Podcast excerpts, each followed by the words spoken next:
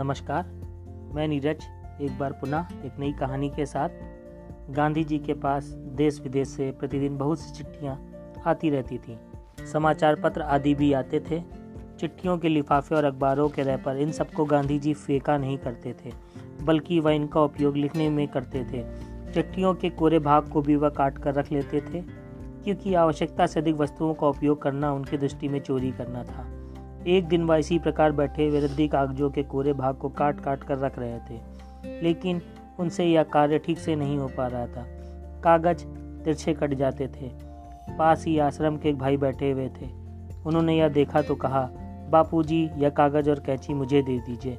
मैं काटता हूँ। मुझे यह कार्य करने का अभ्यास है। आपसे ठीक से नहीं हो पा रहा है। गांधी जी ने सहज भाव से तुरंत उत्तर दिया, नहीं बन रहा है तो क्या हुआ? प्रत करना मेरा धर्म है। अपना धर्म मैं कैसे छोड़ सकता हूँ और वह पूर्वत अपना कार्य करते रहे।